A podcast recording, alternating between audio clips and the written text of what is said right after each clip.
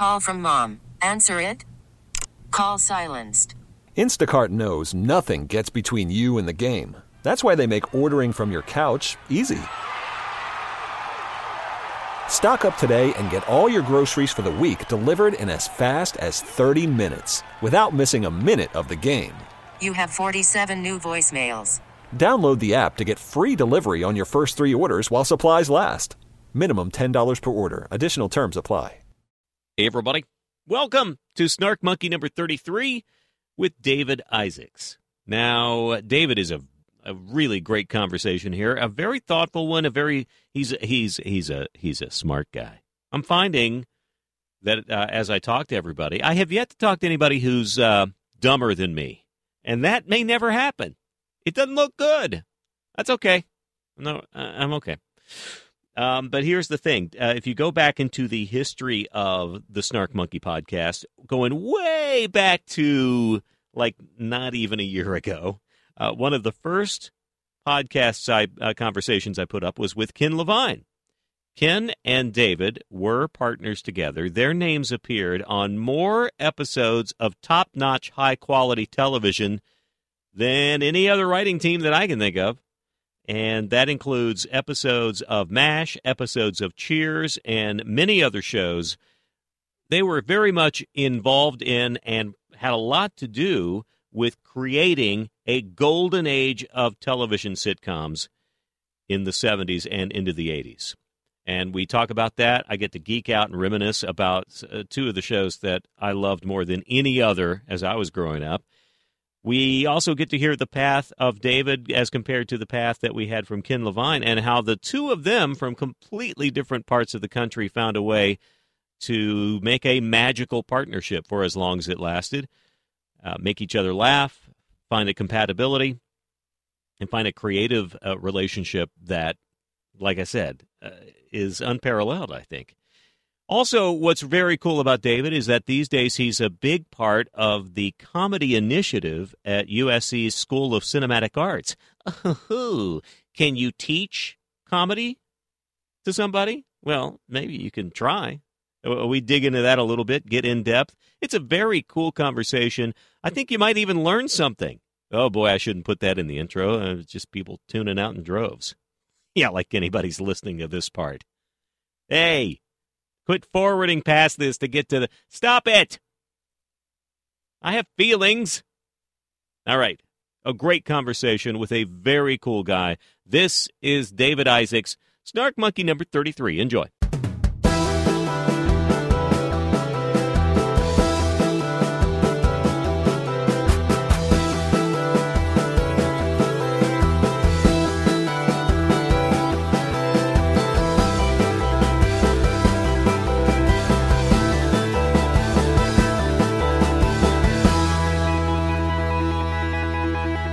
Thank you for doing this. My pleasure. Uh, I was actually excited and surprised to discover this is going on, I guess, a little over, not quite two years, I guess, uh, when I was at USC for mm-hmm. a screening of my buddy Pete Segal's film uh, Grudge Match, right. in which I make a, a triumphant appearance. Uh, and I did the Q and A, and uh, you guys were very complimentary. But I, I began to see that there was something new over at USC that mm-hmm. you were a part of that right. was was both exciting and frustrating to me because man, if I had had that around, we all feel that way when I was going there. Yeah, uh, uh, tell me a little bit about that, and we'll kind of circle back to your whole sure. life story. Sure. Well, in the four I, hours we have together, as a professor of screen and television writing, which is my which is my title at at the uh, USC School of Cinematic Arts. Um, I've been teaching um, what my basic expertise was, which was half hour comedy, uh, TV sitcoms, and um, ta- taught a lot of other courses because I, it's about the writing, but um, specifically that's my that's my bag. How long have you been doing that? I've been there about seven years. Okay, or eight years coming up. But uh, there hasn't been a specific. I mean, the cinematic arts generally covered specifically that, just film, basically, Mm-hmm. Right. and branched into digital arts because of that's Right. obviously a huge field. Well, there's a there's six separate divisions, Right. Uh, all of which are encompass all the new media and uh, the whole I- idea of this broad screen entertainment. Um, but basically, what happened was while I was there, um, my my boss, the head of the writing division uh, in the school, is Jack Epps Jr., who is uh, uh, a writer of many uh, contemporary popular films, including Top Gun, Secret of My Success, and Dick Tracy. Um, and he was presented uh, an idea by Barnett Kellman, who's a professor of directing in the School of Cinema in the production division, about the idea of creating a, a comedy initiative, um, a sort of cross divisional um, uh, subject matter that deals with uh, comedy and all its different uh, interpretations and, and uh, across all the different medium. Um, and s- sounded like a great idea because, uh, as you said, I I'm another person who would have loved to have s- sort of worked my comic voice, if you will, in college. And obviously, in the ancient times when I went, there was no such thing. Well, Uh, I, I mean, I don't think there was anything that was even that television oriented when I was there. Not from the standpoint of, of the sitcom, the Agreed. half hour. Agreed. And television is is as it slowly begins to sort of uh, rival, if not surpass, film right now.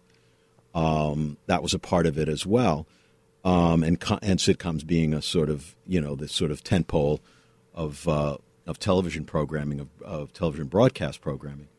But long story short, um, it was Barnett's idea to create a comedy academy so that any student who wanted to work specifically in comedy could take a, a broad range of of um, courses in writing, uh, half hours, um, directing half hour, uh, directing comedy in general, uh, sketch comedy, um, all the different, pretty much all the different forms. And it seemed like a no brainer to us because we're here in Los Angeles, which is a center of, of, of, the, of the arts. And, um, and so many SC alumni are, are out there making comic content. Uh, Judd Apatow and Paul Feig, uh, Jay Roach, um, uh, Peter Segal, you, you you mentioned, are are all our alumni and um, all associated with the school, and we thought we could draw upon their expertise and their support to kind of go forward with this thing and create an actual path, an academic path. We can't call it a we can't call it a major, we can't call it a track for different university reasons, but we could create this initiative and then just work out from there. And so in the last four or five years, we've added a lot of um, a lot of curriculum, a lot of extra stuff. We have a comedy club that draws from people across campus. It's not just people in cinema; it's people in theater, even business, who want to come over and and work out, do improv. Uh, we have all kinds of events, and it's just it's all low hanging fruit. It was all kind of there. It And seems- it was just a matter of of somebody having the idea to put it together, which was which was Barnett, and then being able to pull uh, Jack and myself in uh, with our own expertise and create a team to sort of run this thing. That's great. Comedy's really good business right now uh, from the standpoint of everything from shows that are successful in the traditional broadcast manner and Mm-hmm. more and more comedies that are showing up in lots of different forms on everything from Cartoon Network, Adult Swim, the you know short form version, or the idea of even a, a Funny or Die video. The the quality of those, the production value of those, the amount of attention those get. There are people. I think of the ladies uh, Broad City who w- started something on YouTube Yeah. basically and turned it into a series. Now, Well, there's room for for Yeah. niche comedy, and in fact, I think that's where the state of the art is right now. Because I don't think sitcoms are, are in a particularly we're not in a sort of classic golden age of sitcom right now. When I talk about traditional sitcom, yeah, yeah, as as as is no one's going to remember this as a golden age of sitcom as they did 30 years ago uh, when there when comedies dominated. Um, right now, we're in a sort of golden age of drama. I think That's true, but I, I but comedy has found maybe just a different venue for to to become popular. Oh, most definitely. and and I certainly think.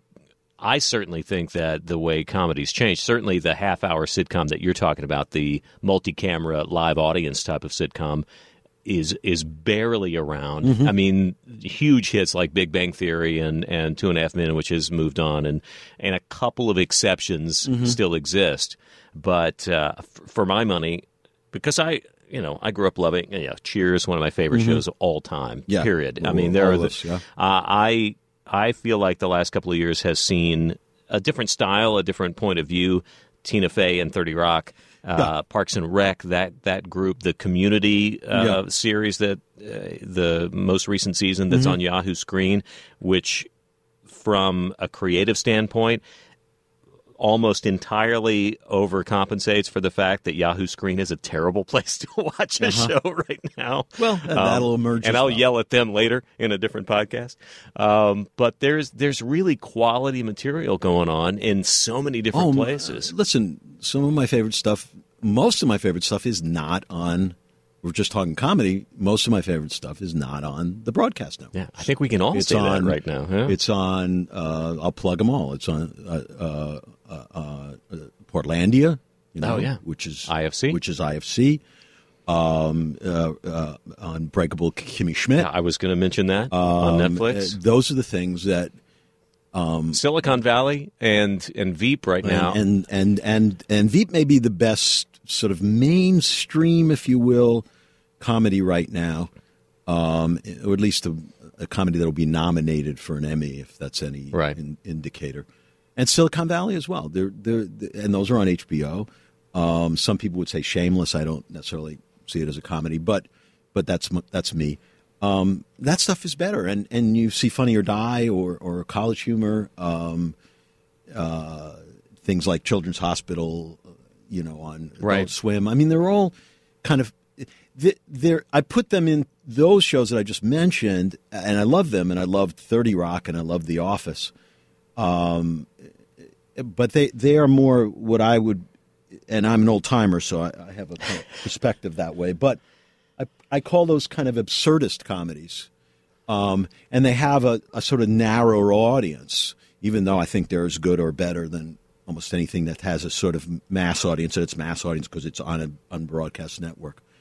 Um, you're right about multicam; it's just not. It, there's a sameness to it that revolves around uh, basically basically no content. It, it, it's it's about it's I, and I and I'd even put Big Bang Theory off to the side because I think the joke writing in that is spectacular and and and at least it is about something else. All the other shows that are on CBS, the multicam shows, some of the other stuff on NBC, uh, it's really the same thing. Yeah. it's it's more uh, premisey than it is character. And uh, and it and when it's character, it's all about who's gonna excuse me, who's gonna bang who. So, um, and who's not gonna bang who, and um, and that gets tiresome. You know, even though there's some very good comedy writers doing it. I think the interesting thing about the fact that we brought up, you know, Netflix and HBO and those those places that are supplying some of the better comedies right now, um, it's not even what it, it wouldn't necessarily be about language and content there, even though that exists on those shows. They just happen to be really funny. They're written Truly. sharper and better. It's uh, because if you remember, I've had a couple of people in here uh, talking about this sort of thing. Jeff Greenstein and Bob Kushell, who both got their start on Dream On, and Dream On, while not a show that necessarily reached any sort of critical mass and popularity, became notorious because purely because of the content, Right. because you could show boobies and you had those but little. even then, it had a, it wasn't it wasn't that kind of um, snarky um, talk about sex. right, right. It wasn't. I, I it was mean, integrated into this guy's life. Yeah, yeah. and and and um, and it's almost kind of a, uh, you know, um, I can't do it because John do, Jon Stewart does the. I, I won't be able to do it on on, on radio, but or, or podcast. But it's kind of like that look that Jon Stewart makes when he's made a mistake, like he's like he's embarrassed or something. Right, I mean, right. If you watch the, if you watch the Daily Show, you know what I'm talking about. Yeah, yeah. It's kind of a little boy's snarky little joke he made, and and that's what it feels like. Yeah. It feels as if uh, there's the, the storytelling you don't care, and and it's my theory that someone will come along, and I could be wrong. Someone will come along and and write about something in that multicam style because I think that proscenium kind of style in front of an audience is still has great value and, and validity in terms of comedy, but no one is writing about anything that is is of any great consequence um,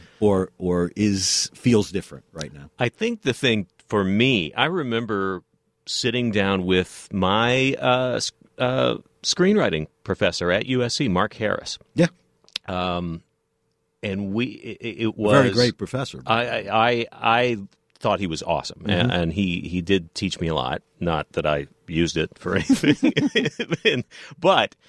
I th- thought it was interesting. I've never forgotten this because here I was at, at you know at USC, and it was it was it was very cinematic oriented, and it was a, uh, my track was supposed to be directing, and I was uh, very interested in writing. And we talked probably for an hour about the uh, Cheers pilot that we had both watched separately, and um, and I and I remember that to this day because there was something different going on in that show, and it was more than just the look of it, which was definitely different. It was more than the fact that it was this kind of amazing set. And I've had uh, your partner in crime, Ken Ken uh, Levine. Ken Levine, on, and we've talked about this a little bit, but it's but the characters that were created and the relationships that were created on that show it was the combination of all of these things but there was something about that that was for lack of a better term cinematic to me Yeah. and that's where my professor mr harris and i i think we we sat there and gushed and we had seen one episode mm-hmm. but it had it was so special it established these people and this place Right. and the, and there and again th- th- there is a premise there, but it was really not. It wasn't the Sam Diane thing necessarily that that moved me, that hooked me. It was everything else about it. Well, it, it, it was. We'd get, be getting into some heavy discussion here about about um, comedy and and and. Um, You get some Freud you want to throw in? You no, get it's some, not Freud so no? much as as the sort of. So you're um, a Jungian, is what yeah, you're saying? Yeah, well, it- or- that's exactly what I'm going to say. It's it's archetypical. You know, it's it's relatable. It's identifiable. You you know somebody like that, or that person is a very specific type of archetype. Not to be flip, but it really was about being in a place where everybody knows No, it's family. It's totally what family. it was. It's it's family. It's a place you go, um, because you want to be there. Hmm? Uh, it's an escape. Yep. um, and then you're there and you can laugh with and and at the people that are participating. You need an inner conflict, which is the Sam and Diane thing. You need something that sort of drives the narrative because it can't be just nut of the week walking through the door. You know, the angry Yankee fan or the or the uh, the nerd who goes to Harvard, um, both of which we did. But but um, but that of course drove that initial romance, that sexual tension, uh, which hadn't been really done before. Um, strangely enough, that another reason it was fresh. Um, really drove drove the series, but you enjoyed the spirit of the place, and and also in any good, my particular, it's not my theory, it's what we all used to say that that any particularly good sitcom in in in the forefront, uh, or, or not in the forefront, but but there's a kind of theme that runs through it uh, in the background that runs through everything that we can all identify, which is promises unfulfilled. I'm not getting what I want, Right, right. but there's these people here that support me. All of that is kind of lying underneath it, you know, kind of in the background. I think- and and it, and it makes you feel, I think, like you want to come back. I think that's It's one a of really the unglib way of No, but it, it's it because I think that's the kind of magical thing about Cheers in particular, even down to the theme song. I, I, I, can't quite place, I've talked with other people about this, I can't quite place what it is about that theme song because it is not this happy, peppy little song. Mm-hmm. It has this air of melancholy to it yeah. with uh, these, you know, old timey images of, you know, Right. bars from years past where people are drinking and, and carousing and whatever. But just the, the tone of the song, the key of the Yeah. song is Yeah. Is Well, you hit it. It is yeah. the sort of key of the song. and and and it and it it's not sad, uh, but but but it, it, I think it is what you just described. It's it's simply that, and that's the that's the genius of it, you know. And you never kind of plan these things; these things have to come to you.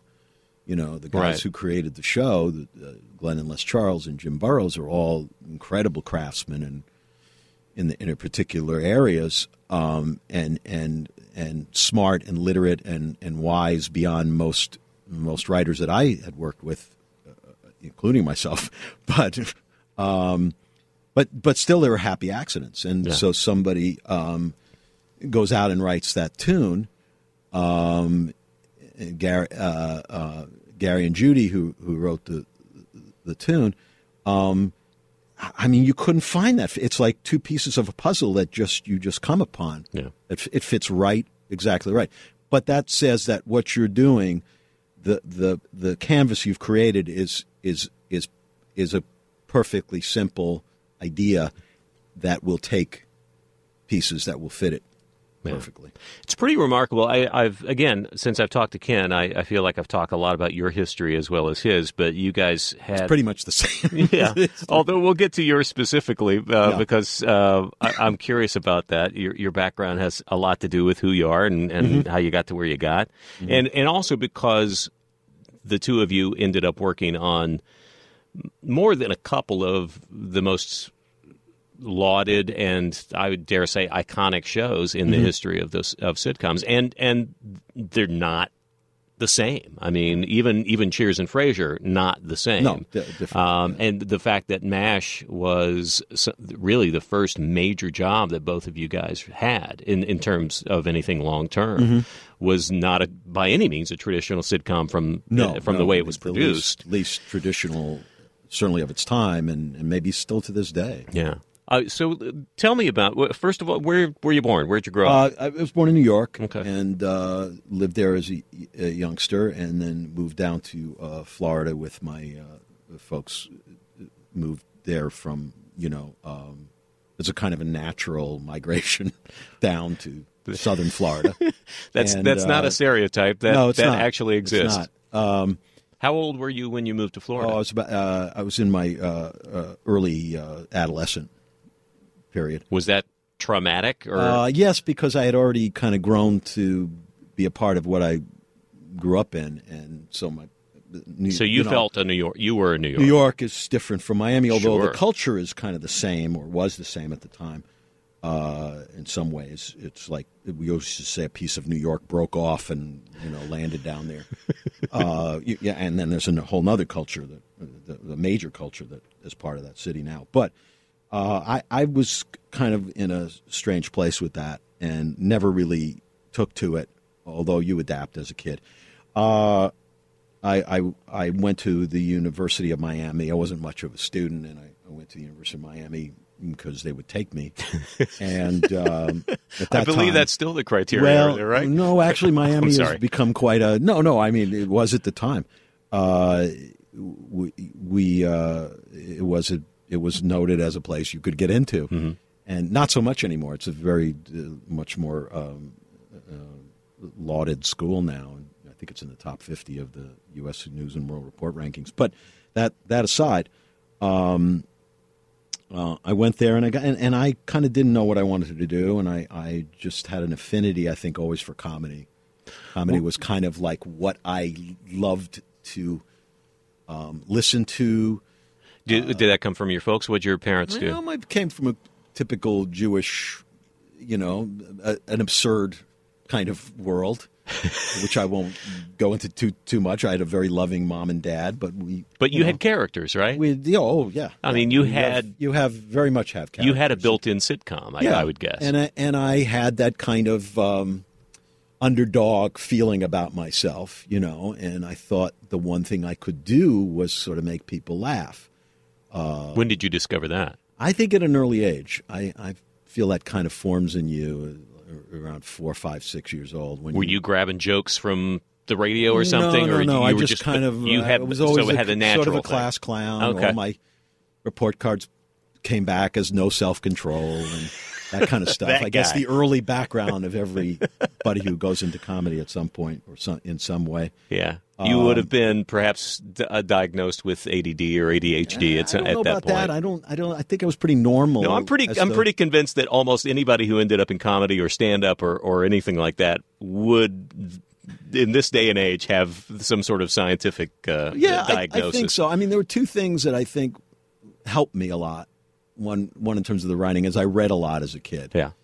And the other thing was I just had that I, I subconsciously or or around the surface somewhere I understood that I saw things differently. I just knew Right. that I did, and and I knew I could get a reaction from that. And so that's that's comedy. Was it uh, a self defense thing too? Was it? Oh, yeah. Yeah, yeah. Getting out out of trouble with yeah, no, teachers I, or out I- of no, uh, no, away I- from uh, bullies. on the on the playgrounds, Yeah. places like that. If you could make people laugh, you it saved your life in a lot of cases. It sounds very typical. Um, when I got to college, I really wasn't interested in anything particularly. I took a communications course, which had a kind of smattering of everything uh, that that you know modern uh, uh, cinema schools have. You know, a little bit of production, a little bit of writing, a little bit, you know, but nothing that but you were leaning toward something leaning, entertainment ish. Yeah, somehow I thought that's got to be what it is. I knew I wasn't going to be a businessman. I knew Was it as a performer, perhaps? Were you thinking Mm, I wasn't sure, you but I gravitate knew, to the stage? I knew it. Well, the stage seemed quite frightening to Yeah? me. Uh, it was easy to do in a small crowd or in a car with my friends, but to stand in front of 50 strangers or more seemed, uh, or 10, depending on where I was going to be, seemed very daunting, and I never really tried it. Did you have comedic heroes? Oh yeah. Who Oh, who yeah. were they? Oh, uh, well, used to be my comedic hero, Bill Cosby. Uh, I know. I that was uh, I before I had music. You know, albums before I Right. had rock and roll. I had uh, you had the to Russell, the, my brother, with the, whom the I standard Yeah. comedy albums. Uh, Cosby was one. Sure. Smothers Brothers were another. Um, I I enjoyed. Uh, I loved Jonathan Winters. I could. My parents would let me watch him on on the Jack Paar show, not the Tonight Show, but the Jack show. Oh, right. That would and Jack would just like give him a stick. And yeah, just, and he would just improvise, yeah, and, and it was, it was wild insane. and crazy, and he was un, unlike anybody else. Um, and and then uh, guys like Robert Klein, who I thought sounded like the guys you hung out with. Yeah. that that was kind of like I was attracted to Klein because Klein was kind of like what you did, you the way you talked on the corner, and and So the funny guy in the corner with some observed- yeah, attitude. ob- observations, Yeah. stuff like that. Uh, Not Those were those were my and, and Woody know- Allen, Yeah. if I haven't mentioned it. And, Klein uh, Klein gets mentioned so much by by comedians uh, by comedians who came up at a certain time, but um, I don't know that he gets the kind of credit maybe that no, I, I. I don't think he does, and and I know Seinfeld was a big fan of his, Right. And and other people, I'm sure, from that ilk. Uh, w- Klein was was was a very hip guy, and, and so was David Steinberg, and and uh, now that I'm sort of recalling names, um, and and and of course we had all those albums, Yeah. and the 2,000 Year Old Man, and oh gosh, and yeah. and all those kind of things. And uh, what changed me, and when I knew something, I knew I it was like it changed the way I looked at what I was going to do, or or or gave me a kind of passion for it. I suppose was I went. I was about 19, and I was in school, and I went to a art theater, which they don't have anymore. You know, the, the theater in town that played you know, Breathless and uh, Oh, right. and, Yeah. uh, you know, uh, Never on Sunday and those kind of movies. Uh, and they were playing uh, Woody Allen's uh, first, you know, sort of uh, independent feature, um, "Take the Money and Run." yes, And when I saw that, it really did a number on me. I, I remember sitting there and thinking, I've never seen anything quite like this. This is so funny on a on a totally different level. Yeah. any mainstream comedy, any any anything that I've seen that I that were you know the standard kind of what were comedies in the '60s, the Jack Lemmon you know Right. uh, films. The the the, the, the grown up comedies grown-up at that point comedies. because they had started to edge into more Right. kind of adult content. Exactly. No, this was a, a documentary. This uh, I, maybe I mean per, it- certainly one of the first parodies of a documentary. and, and I wasn't that tuned into stuff that I learned later on, like th- that I really f- discovered because of that, uh, the Marx Brothers and Right. um, and and Keaton and uh, and even some of the early Bob Hope stuff, uh, and and so I, I seeing this, I had no idea what the roots were to this. And if you see the Marx Brothers and if you see Bob Hope, you you know that Woody Allen was influenced by them. But I didn't know that. I just saw somebody, to me, working in a completely original way. right. It was this very sophisticated filmmaking, Totally sophisticated, but, and but yet- gags. Incredibly silly Yes, gags. A- joke after joke after yeah, there's joke. one that I'll never forget that I nearly fell out of my seat. Which, which was he was in the he played cello in the marching band, and so he had to play and sitting in his chair and then take pick the chair up, run and catch up to them, and play again. Now that's pretty basic kind of silent movie stuff. Yeah, if you think totally. about it. But for a kid, it was like nobody was doing anything like that. For me, uh, it's I automatically go to carving the gun out of soap Yes. and uh, uh, making it black with shoe polish, and then Right. it, and, and the, the day of the escape from prison, it's raining. Right, So it just right. turns into a giant fistful of suds. or or the, the or they're taking pictures of the bank they're going to they're taking movies of the eight millimeter movies of the bank they're going to case and so the gang is going to play the movies back but first you know they have a uh, short trout fishing in vermont i was just it's just like it was wild and and and well, it was pu- it was silly. pushing the form of something that you felt it felt again felt Right. familiar, but it was in a framework that you had never seen before. So you knew you were Right. seeing something I brand was new. I was inspired. Yeah. i- i- If we can sum it up, I, I was inspired, and I thought I gotta ideally do something like that. I didn't know how I was going to do it. I didn't know where I was going to do it.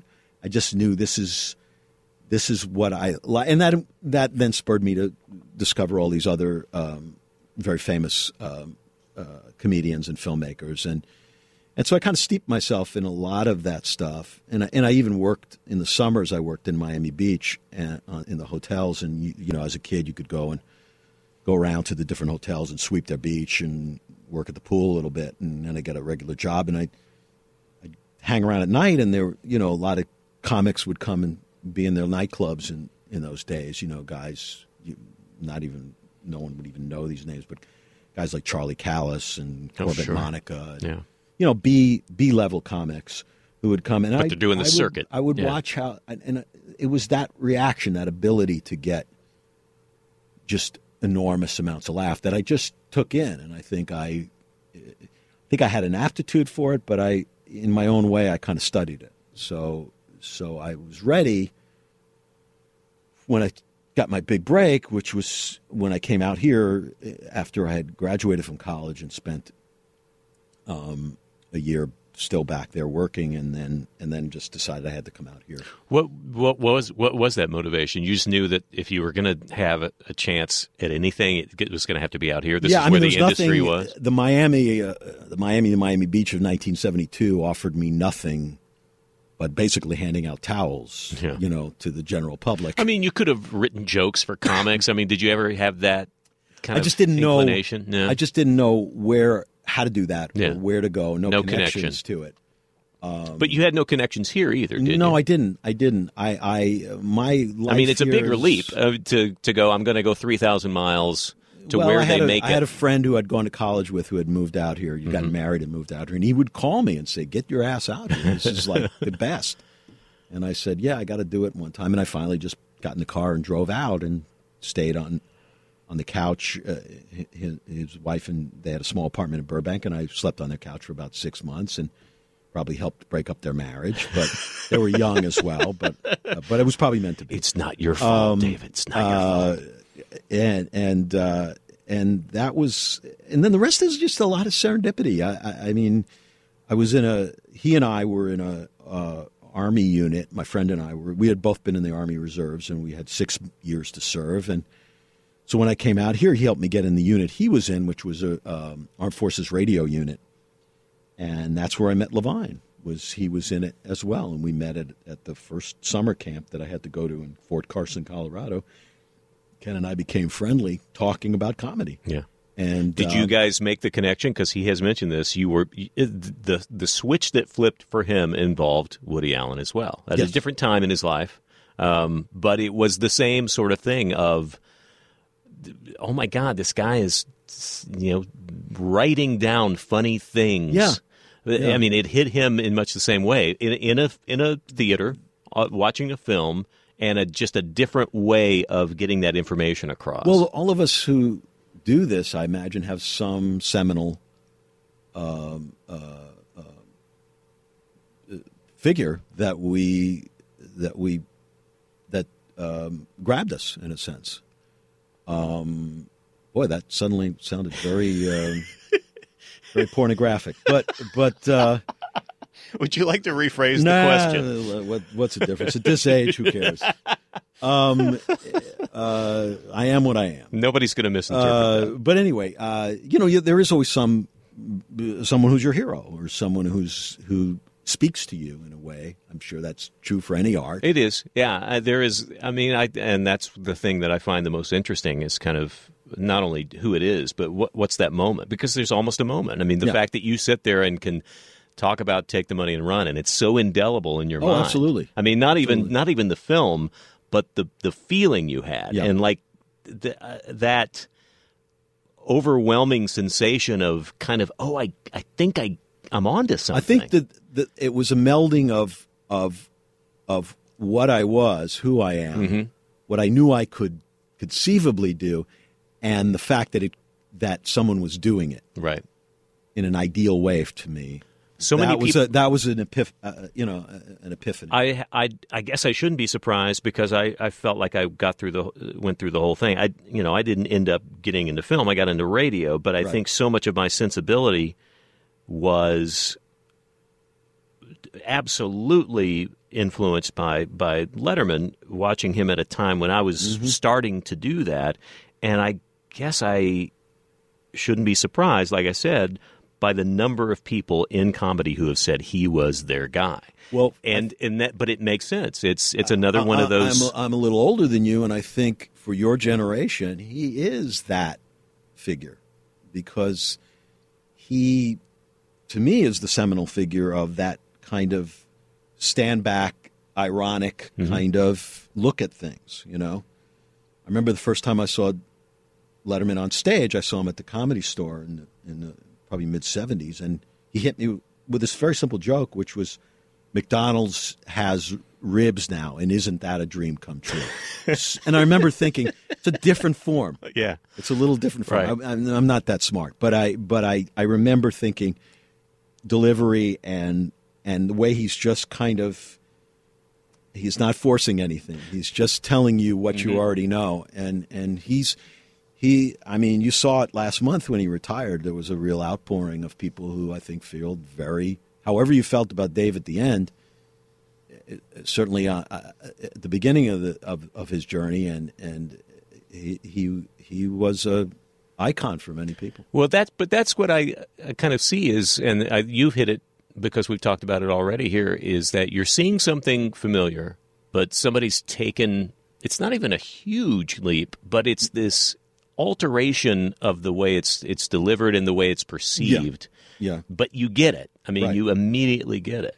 Um, so you and Ken had that connection, and then that started. And, and he's told me this. It's funny because you you came from a communications major, I guess, is Mm-hmm. basically what you had. But there was nothing like, not even remotely like what you're working with now at USC in terms of. No, kind of- oh my God, no. uh, so I mean, and he and so you've been trying to kind of find your path, and he told me you guys just watched, analyzed, Mm-hmm. you wrote down the beats. You didn't even have a way really of kind of getting these scripts. It's so easy to just Google. Oh yeah, no. you I know, mean, a, a script these I days. mean, it was uh, we were not yet in the information age Yeah. yet, or the the the um, you know the ubiquity of of, of all of this material. But you had the sensibility to we that there is a structure to it. You made Absolutely. you made that Absolutely. that In many ways, I think we helped ourselves in some ways because it helped us concentrate on the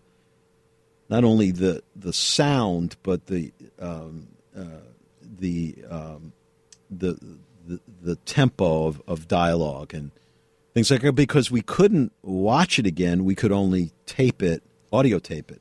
So we would listen back to it as as a good, almost as a good radio show. And and and Jim Burrows used to say a, a good sitcom, at least we're talking thirty years ago, could be a a good television sitcom could still be a good radio sitcom. You you don't, you know, the visuals are not as important as the characters and, and the dialogue. So, um, or at least I think that's what he was saying. But but um, but we stumbled upon that because we had no other choice. Right. We had there was no way we could watch it again, and we would go to a place called Larry. I think it still exists, a Larry Edmunds bookstore in, off Hollywood Boulevard, and buy scripts. You know, and look at them, and and we watched. And and this this was a lifestyle choice as well because we had no money. Neither one of us had money, right. And so we Apparently not dating either. no, if no, you're I hanging had a out with each girlfriend. Oh, okay. Maybe he had a girl. I don't remember. No, I, I had a girlfriend, and we would hang out at her place and get some takeout food and watch the Saturday night lineup on CBS, which is All in the Family and MASH, Mary Tyler Moore, Bob Newhart show, then Carol Burnett, and we would just sit there and watch them. Mary was kind of our the touchstone show for us. It was like a the writing was the characters in the writing were sort of cut above. Although Newhart Moore, was yeah. Newhart was more was it had its own kind of um, um, it, it, it, Newhart had its own sort of style that was a little bit more bent than Mary. Yeah. Or, or Well, it was so built around his stand-up style yeah, that it was it was And- totally and his It was voice. funny in its own sort of special way. But that was, I mean, that was just for what was available to you in terms of what you could access. That that was a pretty stunning. Evening Yeah, you couldn't have had a Yeah. better. and, uh, we- and there was no money to go anywhere or go out to eat or anything like that. And, and, and frankly, when All the Family was on, there were nobody in restaurants anyway. So That's or go funny. to the theater. So Yeah, even somebody um, of the modern era, Dave Finkel, has been in this room and Mm-hmm. uh, who runs uh, New Girl. And he, uh, one of my favorite things ever said on this podcast so far is, as far as advice, it's like if you haven't watched every episode of every season of All in the Family and want to be a TV writer, well then fuck you. Because, and I mean, he he touts that personally as the template Right. of characters, interaction, Right. jokes. Uh, is- you know something moving something i mean the, the way to integrate all the elements that you need in a great well, it's comedy. also that's what I say. It's about something. yes It's about fear of change. Is essentially. I believe in fear as the driver of every uh, fear of whatever, you know, fear of abandonment, fear of shame, fear of fear of fear, fear of uh, uh, fear of change, which is a big, is, which is a big fear for a lot of people, and and it, and that's what that show's about. It seems to Archie, always Archie be- is afraid of Yeah. the change that's going on around him. He's losing, and it's and it's played out in a dynamic way because he's losing his daughter to his only child to a guy that he couldn't be more in a disagreement with, and that's that's the fountain. That's the that's the source of it, and that when I say somebody's got to write something like that, it doesn't have to be that because we're in a different era and a different time, and but somebody's got to write something about you know um, about oh I got caught with this girl in my bedroom by somebody. You know, I mean, it's just somebody's going to get to it. right Yeah. right Somebody, somebody. I hope. You know, I'm I'm I'm like uh, Moses. I won't be going there with you, but but there is a promised land. I won't I won't be crossing over the Jordan, but You- but I want to point you towards. it. You see the destination Yes. it's it is not your journey I've to now take compared myself to a major biblical figure. well we're we're touching all different aspects of uh, your life here we've gone pornographic and we've gone biblical so um would, do you remember how bad the first script was that you guys wrote it was uh, it was Or- typical. Yeah. Um, I think there were some jokes in it that might have might still hold up. I don't know. It, the subject matter was what we knew, which was college, and there was a sort of absurd madness to the whole thing, and it was about guys who couldn't get laid, and you know, what, we wrote about what we knew Write about what you know, yeah. in our own particular style. I remember it was good enough that it got us uh, an agent who wasn't really enthusiastic about us, but our first person was going to take our stuff around. So it couldn't have been totally bad. And then, and then somebody suggested in those days that it, would, it was better to write specs of existing shows Right. than it was to do original stuff. And so we took that advice and started knocking out specs of the wonderful series that we loved, which was the Mary Tyler Moore Show. And, and the irony is, we started a mash and just felt it was too difficult and put it down.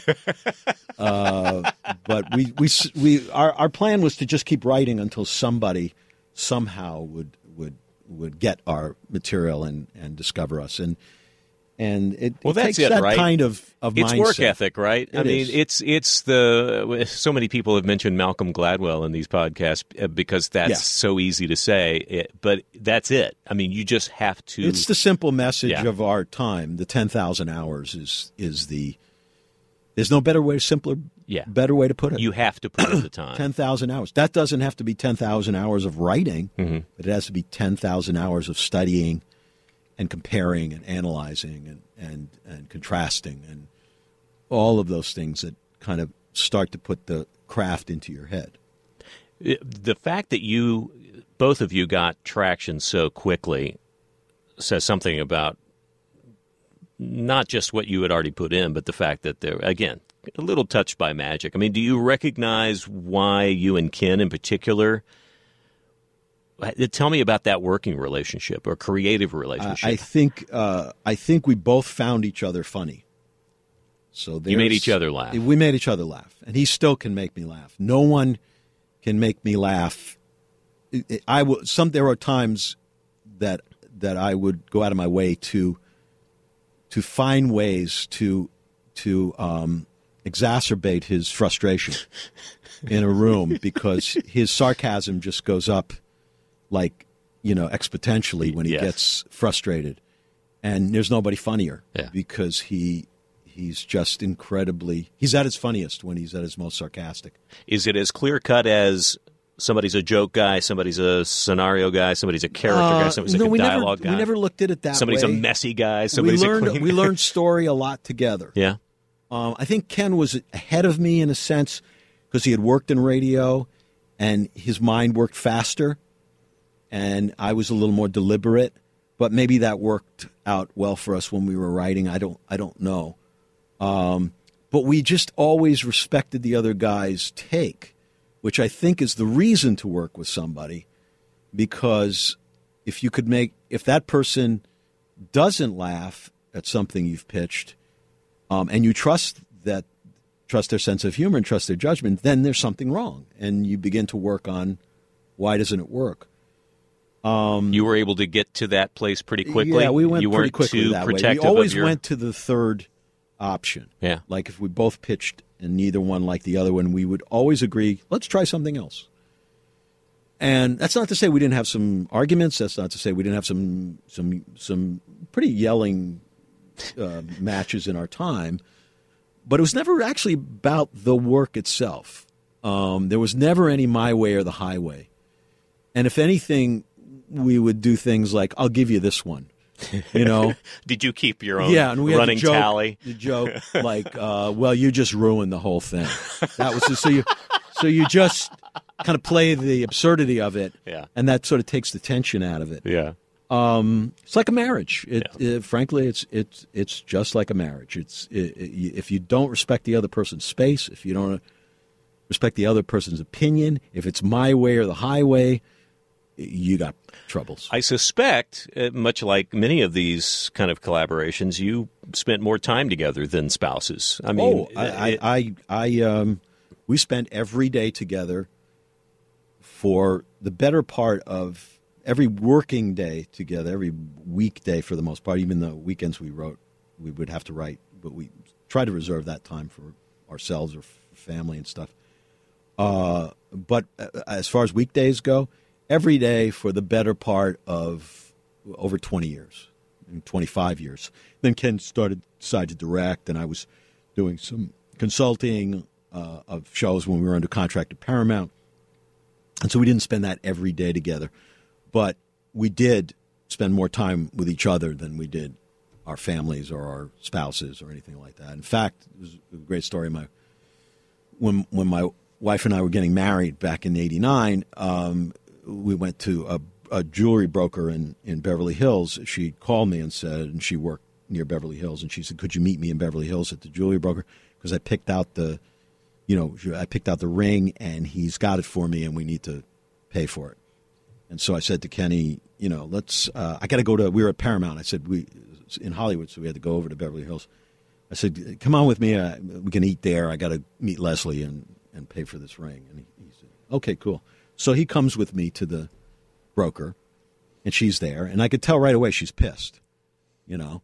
And but I don't know why. It could be just work or something like that. I'm not putting two and two together yet. I pay for the thing, and then I say, you know, we're going to go to lunch, and she had to go back to work. And later on, I talked to her. I was like, well, you, you seem mad at me today. She goes, "You bring your partner for buying my ring, and and you bring your partner to it?" And I said, "Well, I don't understand. We're just buying the ring. I'm not putting it on your finger." And this is the kind of romantic human being I am. And um, it's the kind of you know, the kind of Casanova You type. Lothario, I- yes. yes Smooth Um, talker. you know, sweep them off their feet. Uh, and I said, no, it's- we do this every day. We go to lunch.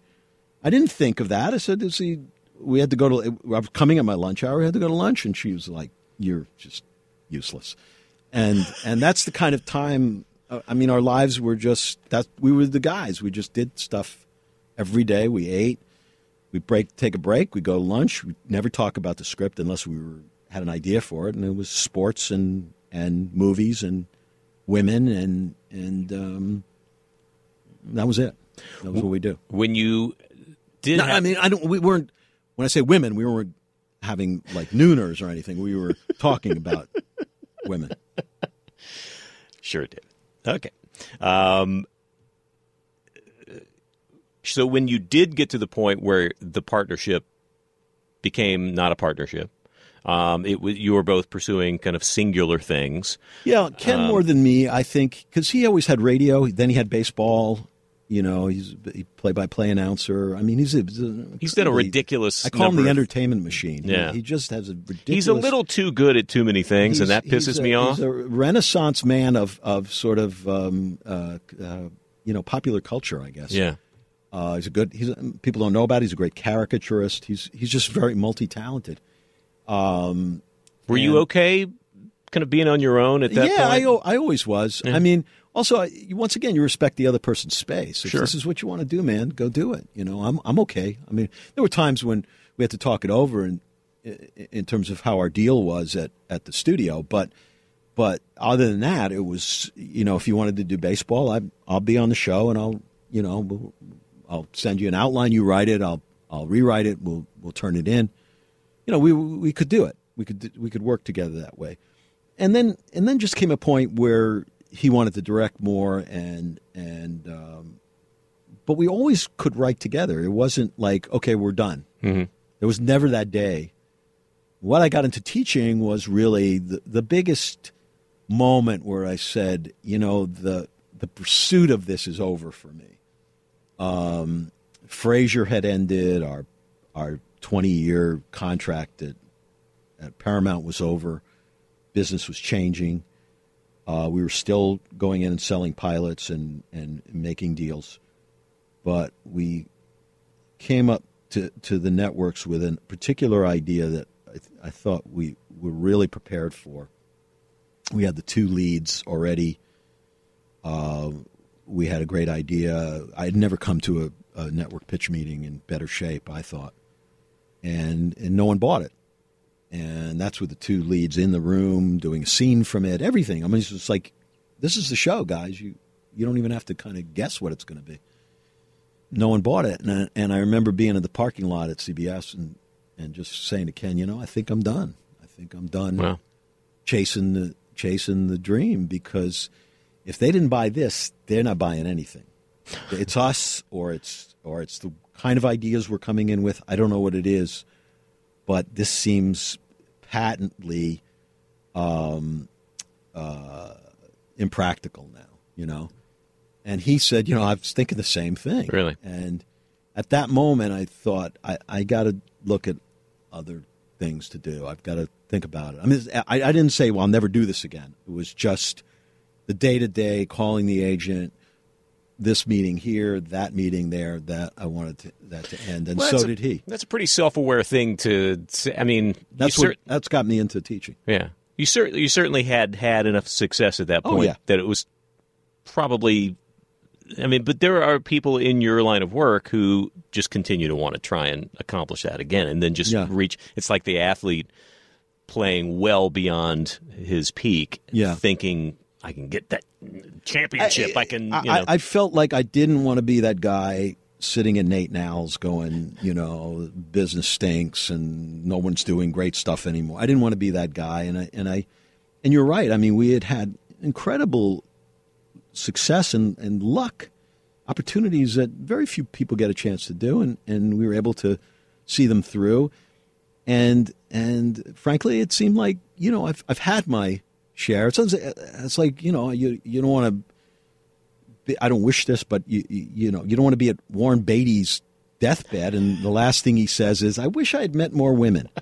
You know, it, it, it's just you got to know when you had yours, and and um, and uh, and I think that was that moment, and and uh, life has been very nice beyond that. I uh, part of the reason I get a little resentful of that uh, of the fact that I missed some of this opportunity at USC is because I had the other a lot of my instructors I had great instructors. I had guys like Mark Harris and people like that. I had the other side of the instructors which was the guys who had you know directed a couple of episodes of Gunsmoke and were bitter about the fact that they didn't become something That- else. That, there's always that.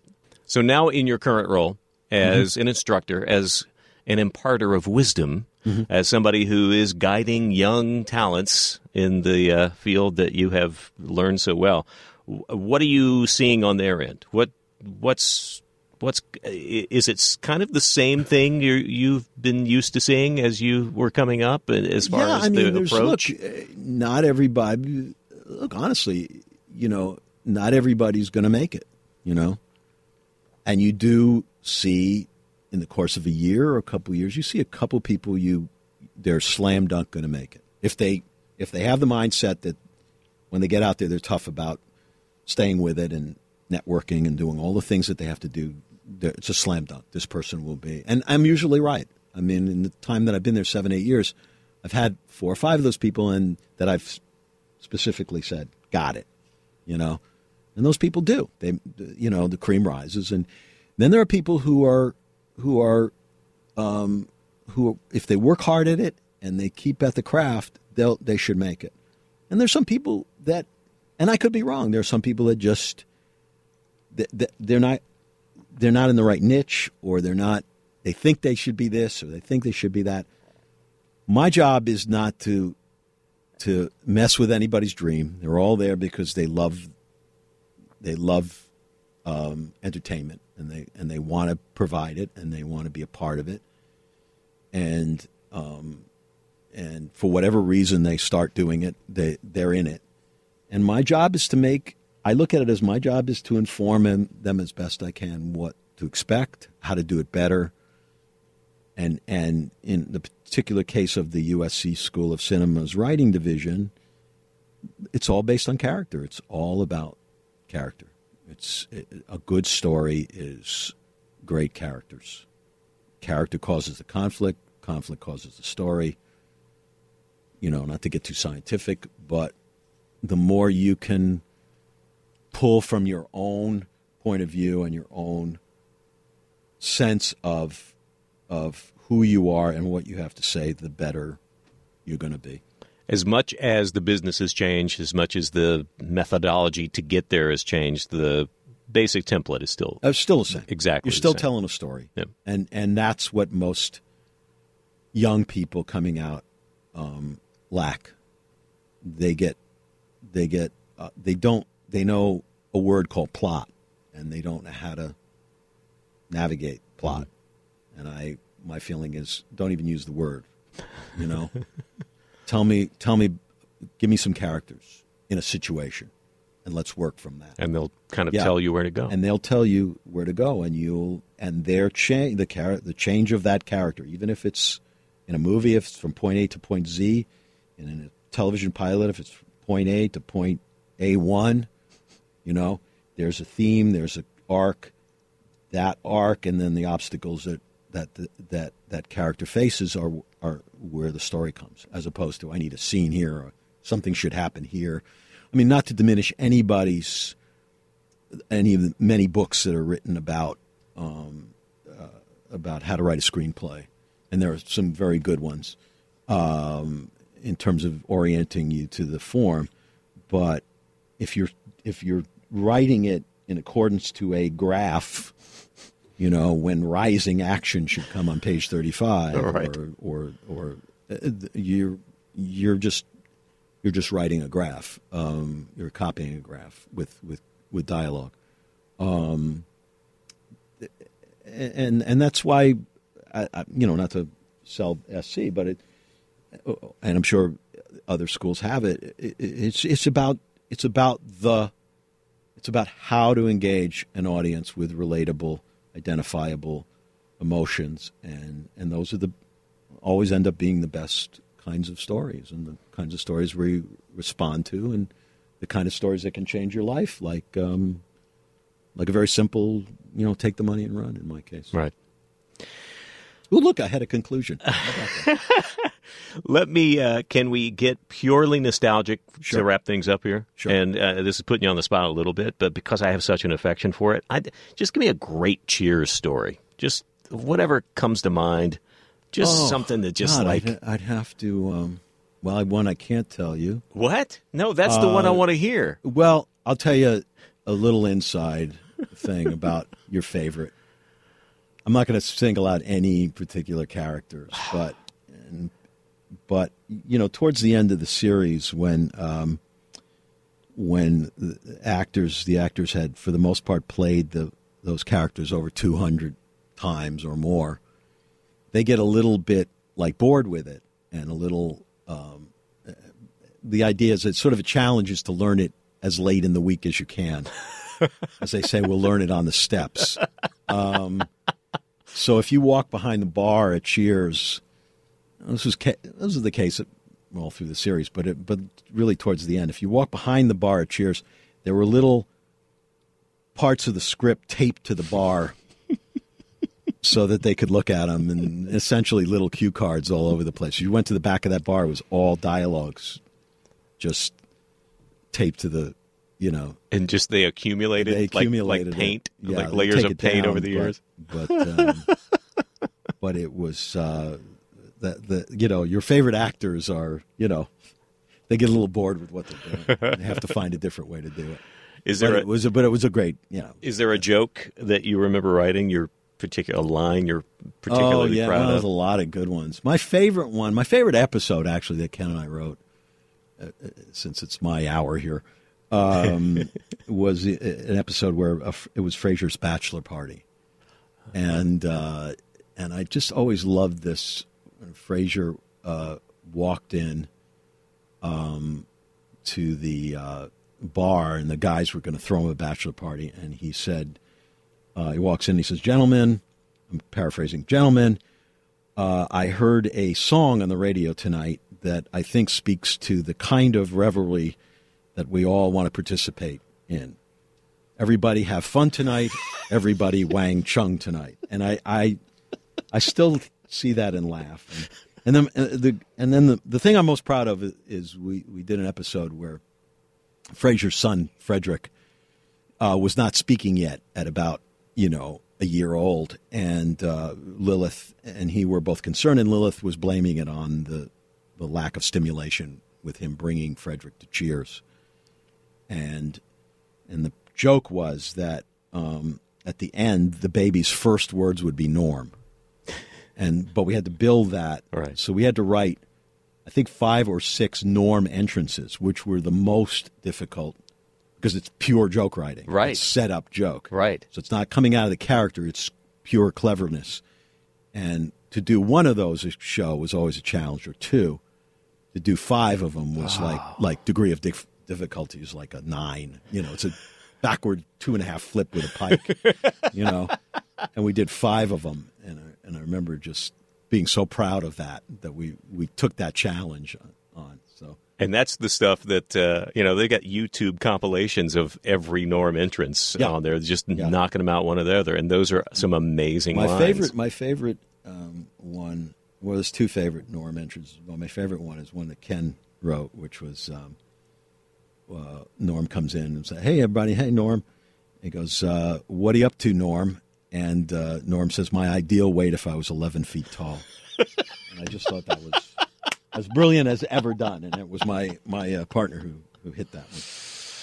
Uh, David, it's such a pleasure to talk my, to you. my pleasure, Larry. This has It's been really a great. fun uh, talk. Thank you for the time. Can I come back to school? Can I? Can, Uh, is it too late? You're you're you got your sheepskin from uh, from SC. No, I, I'm I'm still missing a uh, semester of French, and I think I got an incomplete because I didn't turn in my uh, Huck Finn uh, paper. Wow! Yeah, so Well, if there's a way I can make that up in, in your and- class, Come on back and we'll see if we can do some kind of equivalent. Uh, I know I don't deserve Academic. an honorary or anything, but uh, I'll just you know I'll just take it pass fail if that's cool with you. hey, uh, I, I just went to a University of Miami reunion. They gave uh, Stallone an honorary degree from Miami, where he went around the same time I would. So if if, St- if they could just hand one to Stallone, sure. give one to you. Just show my grudge match scene with him, Exactly. and uh, I, I'm in. You're in it in the same movie. David, thanks, man. My pleasure. Get a monkey. Get a monkey! This episode is brought to you by Progressive Insurance. Whether you love true crime or comedy, celebrity interviews or news, you call the shots on what's in your podcast queue. And guess what? Now you can call them on your auto insurance too with the Name Your Price tool from Progressive. It works just the way it sounds. You tell Progressive how much you want to pay for car insurance, and they'll show you coverage options that fit your budget. Get your quote today at progressive.com to join the over 28 million drivers who trust Progressive. Progressive Casualty Insurance Company and Affiliates. Price and coverage match limited by state law.